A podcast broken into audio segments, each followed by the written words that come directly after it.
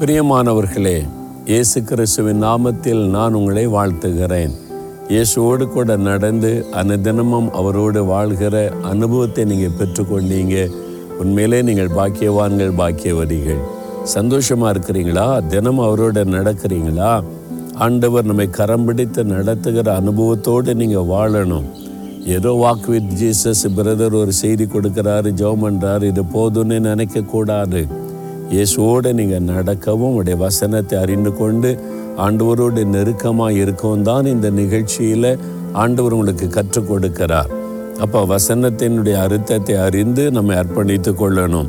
இருபத்தி ஆறாம் சங்கீதம் ரெண்டாம் வசனத்தில் ஒரு அழகான காரியம் சொல்லப்படுகிறது. கத்தாவே என்னை பரீட்சித்து என்னை சோதித்து பாரும். என் உள்ளந்திரியங்களையும் என் இருதயத்தையும் புடமிட்டு பாரும். தாவீது என்ற பக்தன் சொல்லுகிறான் கத்தாவே என்னை ஆராய்ந்து பாரும். என் இருதயத்தை புடமிட்டு பாரும் என்று சொல்லுகிறார். சாதாரணமாய் பார்ப்பது வேறு ஆராய்ந்து பார்ப்பது வேறு. சாதாரணமாக ஒரு பொருளை பார்த்தா அது வந்து ஒரு சால்ட்டுன்னே வைங்களேன். இது ஒரு சால்ட்டு வெள்ளையாக இருக்குது இவ்வளோதான் தெரியும். ஆனால் அதே ஆராய்ச்சி கூட்டத்தில் வைத்து கெமிக்கல்லாம் சேர்த்து அதை ஆராய்ந்து பார்க்கும்போது அது என்ன உப்பு அதில் ஏதாவது கலப்படம் இருக்குது எல்லாத்தையும் கண்டுபிடிச்சிட முடியும்.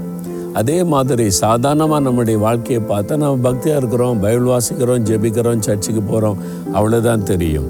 ஆனால் நம்முடைய இருதயத்தை ஆராய்ந்து பார்க்கும்போது தான் உள்ளத்துக்குள்ளே என்ன இருக்குது? கசப்பு இருக்குதா? அன்பு இருக்குதா?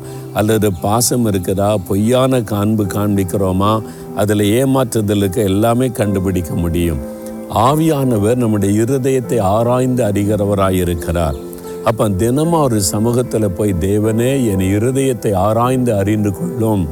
வேதனை உண்டாக்கும் வழி ஏதாவது இருந்தால் அதை மன்னிச்சு என்னை சரியான வழியில் நடத்தும்னு நம்ம ஜெபிக்கணுமா? அதனால் இன்றைக்கு உங்களுடைய இருதயத்தை சோதித்து பாருங்களேன். உங்களால் கண்டுபிடிக்க முடியாது. தேவ சமூகத்துக்கு போங்க. அவருக்கு முன்னால் இருதயத்தை தரங்க. என் இருதயம் எப்படி இருக்குன்னு நீங்கள் சோதித்து பாருங்கன்னு கேளுங்க. அப்போ ஆவியானவர் உங்களோட இடைப்பட ஆரம்பிப்பார். இருதயத்தை சுத்திகரிப்பார். புது இருதயமாய் மாற்றுவார். எவ்வளோ பெரிய சந்தோஷம் பார்த்தீங்களா? அப்போ ஆண்டவரே என் இருதயத்தை ஆராய்ந்து அறிந்து கொள்ளுன்னு சொல்கிறீங்களா ஆண்டவர்கிட்ட சொல்கிறீங்களா இப்போ தகப்பனே உம்முடைய சமூகத்தில் நாங்கள் வந்திருக்கிறோப்பா எங்கள் இருதயத்தை நீங்கள் ஆராய்ந்து அறிகிற தேவன் என்னுடைய இருதயத்தை எங்களுடைய இருதயத்தை நீங்கள் சோதிச்சு பாருங்களேன். அதை ஆராய்ந்து பாருங்களேன். ஏதாவது வேதனை உண்டாக்குற வழி தப்புகள் துக்கப்படுத்துகிற காரியம்தான் எனக்கு உணர்த்துங்க. தயவாக அதை மன்னிச்சிருங்கப்பா. ஆண்டவரே என்னுடைய இருதயத்தை சோதித்து அறிந்து என்னை அறிந்து வைத்திருக்கிற கத்தருக்கு ஸ்தோத்திரம் ஸ்தோத்திரம் என்று உண்மை துதிக்கிறேன். இயேசுவின் நாமத்தில் ஜெபிக்கிறேன் பிதாவே. ஆமேன் ஆமேன்.